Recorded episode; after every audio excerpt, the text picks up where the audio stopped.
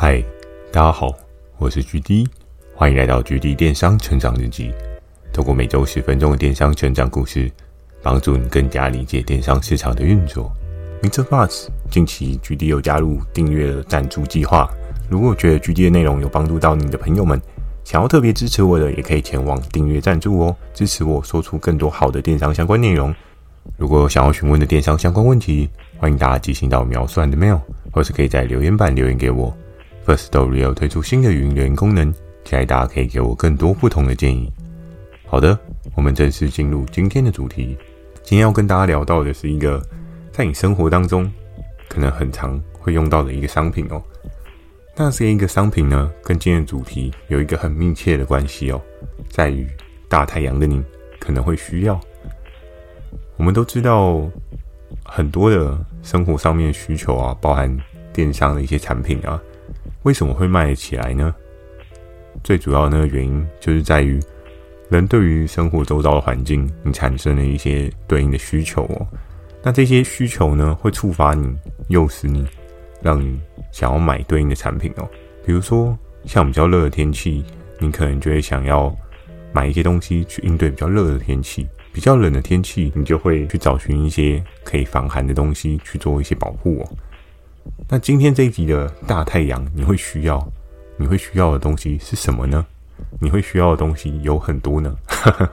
我相信很多人应该都会有很多不同的发想吧。嗯，具体你今天要讲的是什么？我大概已经猜到了。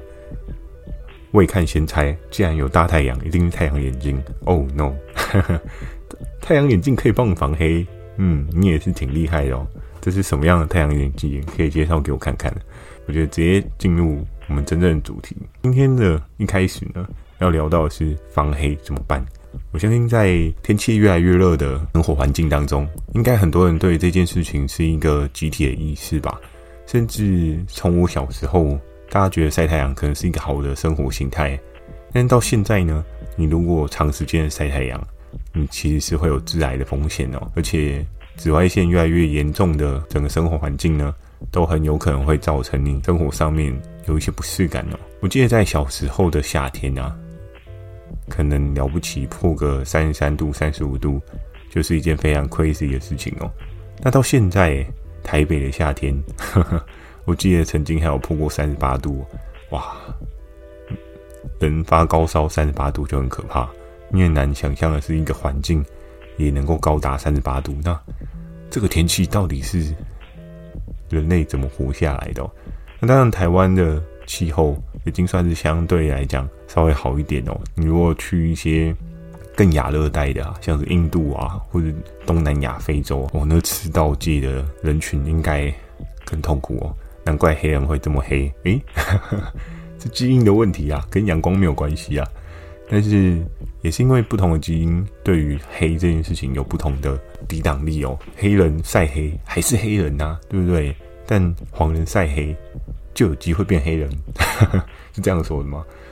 不过在晒太阳这件事情也是蛮见仁见智的。这几年看到也是有一些不同的受众族群哦，再加上欧美有一些不一样的文化风俗民情传到东方世界来，我们可以看到也开始有很多的亚洲女性啊，喜欢展现那种体态美、健康美，就是去用一些助晒剂，让自己的肤色呢。更趋近于小麦色哦，诶，大家以前都是追求美白、追求白富美嘛，对不对？但现在呢，大家都在追求是诶健康的小麦色，我要有一个活力的象征，对不对？不需要白白的。所以在现在市场上面呢，对防黑，每个人都有一些不一样的需求哦。防黑你会怎么办呢？我相信女生出门防黑法宝，不外乎就那几个嘛。第一个，穿上防晒的外套；第二个，再深层一点，擦 BB 霜、防晒霜；然后再猛一点，用个防晒喷雾；然后厉害一点呢，可能袖套啊，或者是脚套啊，各式各样的能够抗防晒的东西都随身就带着哦，因为很担心自己变成黑美人嘛。像刚刚讲到的，就是比较喜欢健美、喜欢小麦肤色的。这个女性的族群应该相对来讲，市场上面还是比较偏小众哦，并没有到每个人都很喜欢自己就是小麦的颜色，还是很多人追求的是一个白白净净的感觉哦。因为我们可以看到，不管是化妆品啊，又或者是日韩的一些风潮影响，毕竟他们还是离我们比较近一点，所以你会发现喜欢白的人还是偏向比较多的哦。那欧美那种小麦色的人也是有人在追求，不过相对市场上是比较小众一点。那防黑这三个法宝，就像刚刚讲到防晒外套、防晒喷雾，那你可能更深层一点，你可能还会有一些防晒的，像是袖套啊，或是腿套啊，又或者是防晒帽。之前也有一集有跟大家分享到防晒帽嘛，所以防晒这个功夫呢，每个人在夏天就好像如临大敌一样，就要。各种的去做好准备哦。那我也知道有很多人在出外的时候，可能擦了 BB 霜、隔离霜都还不够，再加防晒喷雾，再加各式各样的喷雾。其实这块商机真的一直以来都没有少过。从我在第一间公司进入电商这个领域的时候，研究美妆的时候，就发现，在每个夏天，哇，光是防晒这个商机真的是血海了，对不对？做喷雾的合作伙伴真的是血海了，只不过他们卖的单价也不是说到非常的贵啦，所以他们就是一种冲量的概念哦。那今天讲的这个防黑怎么办？到底是什么东西呢？到现在还没有讲到，决定你到底在干嘛？还是你真的是要讲太阳眼镜？哎、没有啦。其实今天要跟大家讲的就是刚刚讲到三个法宝里面其中一个法宝，就是防晒外套。哎、防晒外套在市场上面的需求啊，一直以来有不一样的变化哦。最让大家耳熟能详、跟广为人知的，就是在这一两年，很多人身上可能都会有一件的 One Boy 的冰风衣嘛，对不对？我记得冰风衣在去年还是前年吧，那热度到达一个哇，很可怕的地步啊！周遭所有朋友都在问说：“哎，要去哪里买冰风衣？冰风衣在哪里买？” 然后这冰风衣真的很凉吗？看起来很不错吗？什么各式各样的人都有在说明这一个话题哦。更加上的是，很多 KOL，像是一些比较年轻族群的 KOL，你都可以看到他们接到 One Boy 冰封的代言哦。然后你也可以看到冰风衣呢，还有各式各样的明星代言人。哇，嗯，有时候阵容排起来，是不是可以组一个足球队？嗯，觉得非常的厉害哦。那当然，我周遭的合作伙伴也有很多人问我说：“哎，举例，嗯。”觉得冰风衣我们有没有什么切入点？然后我就跟他讲，嗯，好，你可能要先准备一大笔行销的费用去砸哦。这真的不是你想要做就可以做得到，因为我其中有一个合作伙伴，他有认识到的是对应的源头工厂哦。这个源头工厂呢，他也有跟他说，哎，其实台湾的这个这个这个就是我们做的哦。那你有没有兴趣做一下？我的这合作伙伴他就跟我说，哎，决定觉得有搞头吗？我们要不要来试一下？我说。嗯，但是人家的价值堆叠其实不是你想象中的这么简单，因为你就算东西是一模一样的好了，可是它所包覆的那一些明星光环啊、商品的市场证明啊，对于一些试用啊、KOL 的额外的 promo 加持啊，这些东西都是要花钱砸钱出来的。它的策略操作手法就有点像是 Nike 一样的存在。我们都知道，其实 Nike 的鞋子，如果你真的跑去工厂自己买一双跟它来穿的话，其实是不贵的，是非常的划算，大概跟 maybe 是嗯一折两折吗？对吧？有没有那个勾勾就差很多，对不对？在这个过程当中呢，Nike 它用各式各样的形象广告去包装这个产品，就让大家觉得这个产品它的价值性是非常非常的高的。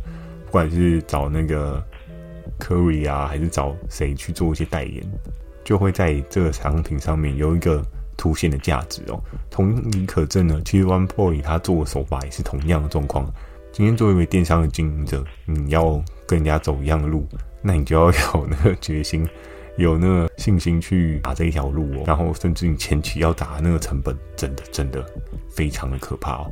当然，也是有一些人跟我分享说，诶，他们进场的那个时间点刚好是这个产业相对成本比较划算的时候。可是有时候人家抓得到这个机会跟商机，但你抓得到吗？这又是另外一个问题哦。在经营的过程当中，要怎么样去包装商品的价值，这件事情一直都是一个很重要的事情。好，那我们时间回到我今天要讲的这个防晒外套的 moment 哦。接下来我跟大家讲到卖太快，这个音浪我挡不住。嘿，很久没有听到音浪这首歌哦，对不对？王力行的。抓不住你啊。对，在那个时候呢，这个防晒外套它为什么会卖不错？在比较初阶那个时候电商市场当中呢，我有跟大家稍微聊到过，多数人去做一些服饰相关的购买啊，应该都还是在雅虎奇摩拍卖或者是雅虎超级商城居多，包含 GD 我自己呢，我自己也会是在雅虎超级商城去做购买啊。只不过在那个时候，因为第一个虾皮还没有出来，我们这边所走的策略操作呢，就是。各式各样的尝试嘛，因为市场还是在一个相对模糊不清的界限状况之下哦。而在那个时候呢，当然雅虎超级商城它也有一些对应还不错的商品类别。那我相信防晒外套这个品项呢，他们也是有的，只不过在于是我们这个游戏当中的行销策略呢，是真的很集中哦。所以在当时候，我们对面魔王队的一万，他所做的这一个。防晒外套呢，就有一个很强的量能喷发哦。怎么说呢？因为当在夏天的时候，你抓到对应的防晒外套的商机啊，它的量能是真的很可怕。而且只要你天气的环境因素有上升，再加上这个商品的入手门槛不要过高，其实能够有一个很不错的订单输出哦。我们可以看到，在当时的市场啊，天气只要一热，那只要像我刚刚所讲到的那一种。三十五度以上的高温哦，诶，大家还记得小学的时候，你如果高温是可以不用升旗的吗？对不对？我不知道现在的学生还有没有在升旗诶，但我记得我小时候曾经有过一两次，就那时候说什么全球高温非常的可怕，出去就会晒伤这种 moment，就停止升旗了一两次哦。然后，所以在那时候，一万他所做的这一个防晒外套呢，也确实有搭上了这个风潮。那真的天气热到爆炸，诶，大家。可以稍微想一下，除了天气热，还有什么东西是防晒外套助力哦？试问，假设今天突然来一个超级长的连假，可能 maybe 是有四五天的连假，你会不会出去玩？我相信应该很多人在时间还没到之前就已经排好行程规划了吧？不管你要去澎湖啊、绿岛啊、小琉球啊，对不对？又或者是在那时候你会有一些出国的需求哦，你可能会去。东南亚、泰国啊、菲律宾啊、新加坡啊，各式各样的亚热带的地区哦，天气这么热的状况，这个东西它就会在网上卖一波。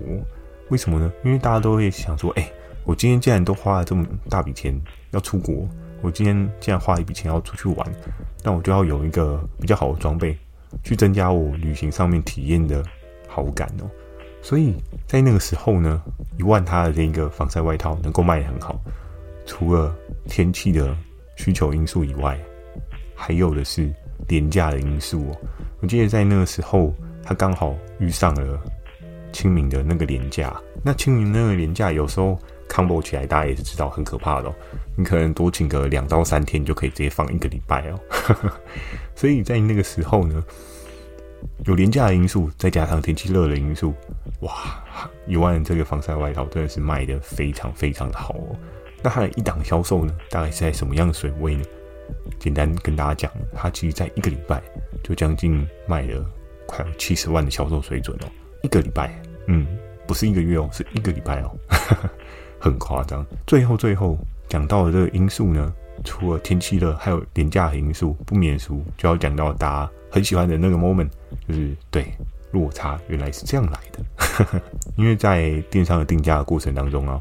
我相信每个人都有每个人的思考逻辑跟每个人的策略哦。而在那个时候，我们的策略呢，我们这个游戏规则呢，Hammer 给我们的核心概念呢，就是我要比别人便宜。诶，怎么样证明自己比别人便宜这件事情？我相信不用多说，有听过前几集的听众朋友应该都知道。那如果很不巧你还没听过，你可以去翻译一下，有一集有跟大家分享到怎么样叫做便宜哦。所以在当时候，这个落差呢是怎么样来的？讲一个比较知名的服饰品牌，大家就可以知道为什么会有这个落差。在当时候的市场上面啊，以实体通路来讲的话，大家耳熟能详的是谁呢？就是 Uniqlo。那 Uniqlo 它的一件外套，它所卖的单价是做在什么样的水位呢？不管是 Uniqlo 或是无印良品，无印良品又更贵哦。那 Uniqlo 它可能比较亲民一点，它一件呢大概是卖九百九左右水位哦。当然，它是一个日系知名品牌，所以它有一定的价值存在，是一件非常正常的事情。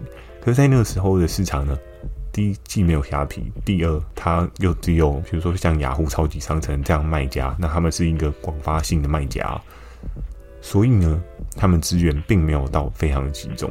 那一万这一个产品，它能够卖得特别好，资源集中化也是一件非常大的工程哦。那你价格来讲呢？一万它卖到什么样的状况？哎，九百九，GD 啊，对折差不多了吧？大概四五百吗？嘿，你太小看了。我们总是要做到无人能及的状态哦。所以在当时魔王队一万呢，他就做了一个三九九的防晒外套。那当然，在现在的电商世界里面，你会觉得啊，三九九一件的防晒外套没有很便宜呀，我还可以找更便宜的啊，对不对？可是，在当时候的市场呢，什么叫做便宜？当你相对划算的时候，嗯，就是便宜哦。所以在那个时候呢，第一有 Uniqlo 帮你撑腰，这个老大哥跟你说：“哦，我一件就是要买九百九啦，对不对？我的商品价值就是有这个价值，九百九的一个门槛跟天花板先定在那边。接下来你在做的操作呢，已经杀破了五折。”大家应该都有去看逛过特卖会的经验吧？特卖会为什么会吸引人？就是因为它下杀折数低到一个让你觉得很夸张的地步哦，下杀两折、三折，对不对？各式各样。然后你想说，嗯，这老板是疯了吗？不用赚钱吗？可是由于是商品的价值，当初在这些品牌的奠定上面，已经奠定了相对足够高的水位哦，所以足够高的水位呢，它就会有一个很大毛利空间，可以去做一些下探动作。那在那个时候。确实有 Uniqlo 的帮助，换了这个三九九的外套呢，就有一个很强的输出感哦。所以有时候真的在做电商的过程当中啊，我们需要时常的去观察一下我们竞争对手是谁。那当你遇到真的很猛的竞争对手，就真的没有办法面对吗？当大家都把东西卖很便宜的时候，你就没有办法把东西卖贵吗？嗯，我相信大概问十个人，有九个人都会跟你说，对，真的，GD，我太废了，我就是没有办法进很大的货，我没有办法去跟工厂谈很大 MOQ，所以我成本真的很烂啊。对，但有时候真的可以思考一下，有一些人就算成本烂，他可以把这一这一手牌打得更好哦。所以我们在电商的学习过程当中呢，其实我们应该就是要想办法。把自己手上的这一把烂牌打到最好，就像是小时候看的那个“利股利股新年财”啊，对不对？好诶，好运还没跑，对。但你就是要透过一而再、再而三面对困境的时候，你做一些转机的调整，那你就会得到一些不一样的契机点哦。很多人在现在电商的市场上面啊，都会说啊，GD 啊，这个真的是。平台费也涨，对不对？然后成本也涨，然后货叫不到，哦，电商真的好竞争哦。其实大家都这样讲，我觉得这也是一个事实。呵 呵诶，应该很多人会想说，嗯局地应该会反驳这件事吧？就没有想到这样还认同了。呵 呵诶，我觉得很多事情它是事实，就是事实，无法改变的。那我觉得也没有什么好辩驳。但是面对这样的困境跟这样子。不好打的这一手牌的时候，你要怎么样去做一些策略应对？诶，山不转路转啊，东西不好卖，你是不是可以挑类别？东西没有利润，你是不是可以做一些包装？东西卡库存呢，你是不是可以做一些裂变的方式，去让你的整体效益再提升？这都是在电商当中我们需要一直一直去思考的哦。每个人想法跟每个人策略都不一样。就好比像是 GD 我提供给你的一些策略方法呢，并不代表就绝对适合你哦。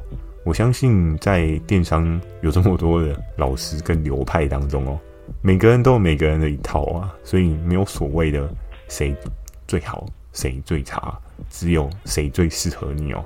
当你找到了适合你的那条路呢，你才会做得很开心哦。如果你明明就不适合这一条路，就像之前跟大家讲的。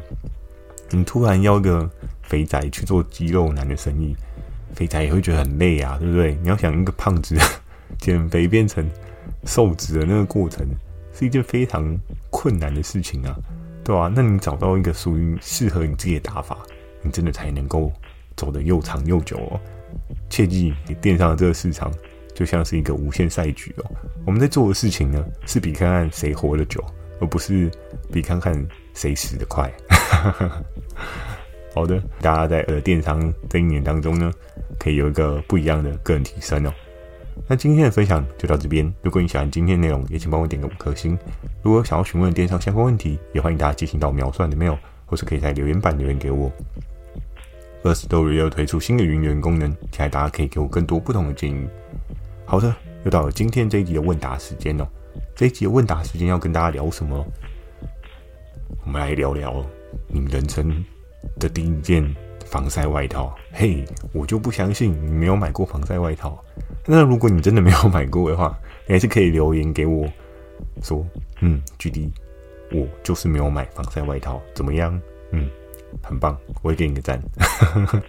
但小心你的皮肤啊，对不对？现在真的是也是蛮需要防晒外套的这种产品哦。好的，那非常期待大家可以分享一下你人生中的第一件防晒外套，不管你是 Uniqlo 呢，还是你是无印良品呢，还是你是其他的牌子呢，我都欢迎大家做一些分享哦。的一些分享呢，我觉得到最后我们可以统一出一个数据，去大概看一下大家对防晒外套有什么样不同的看法。每个人都一定会有一些不一样对防晒外套的一些体验嘛，或是有一些好笑的体验，也可以分享给我啊。比如说穿一穿防晒外套，突然破了。买第一天就穿破了防晒外套，嗯，这个应该也是蛮酷的哦。好，我在 Facebook 跟 IG 也会不定期的分享一些电商小知识给大家。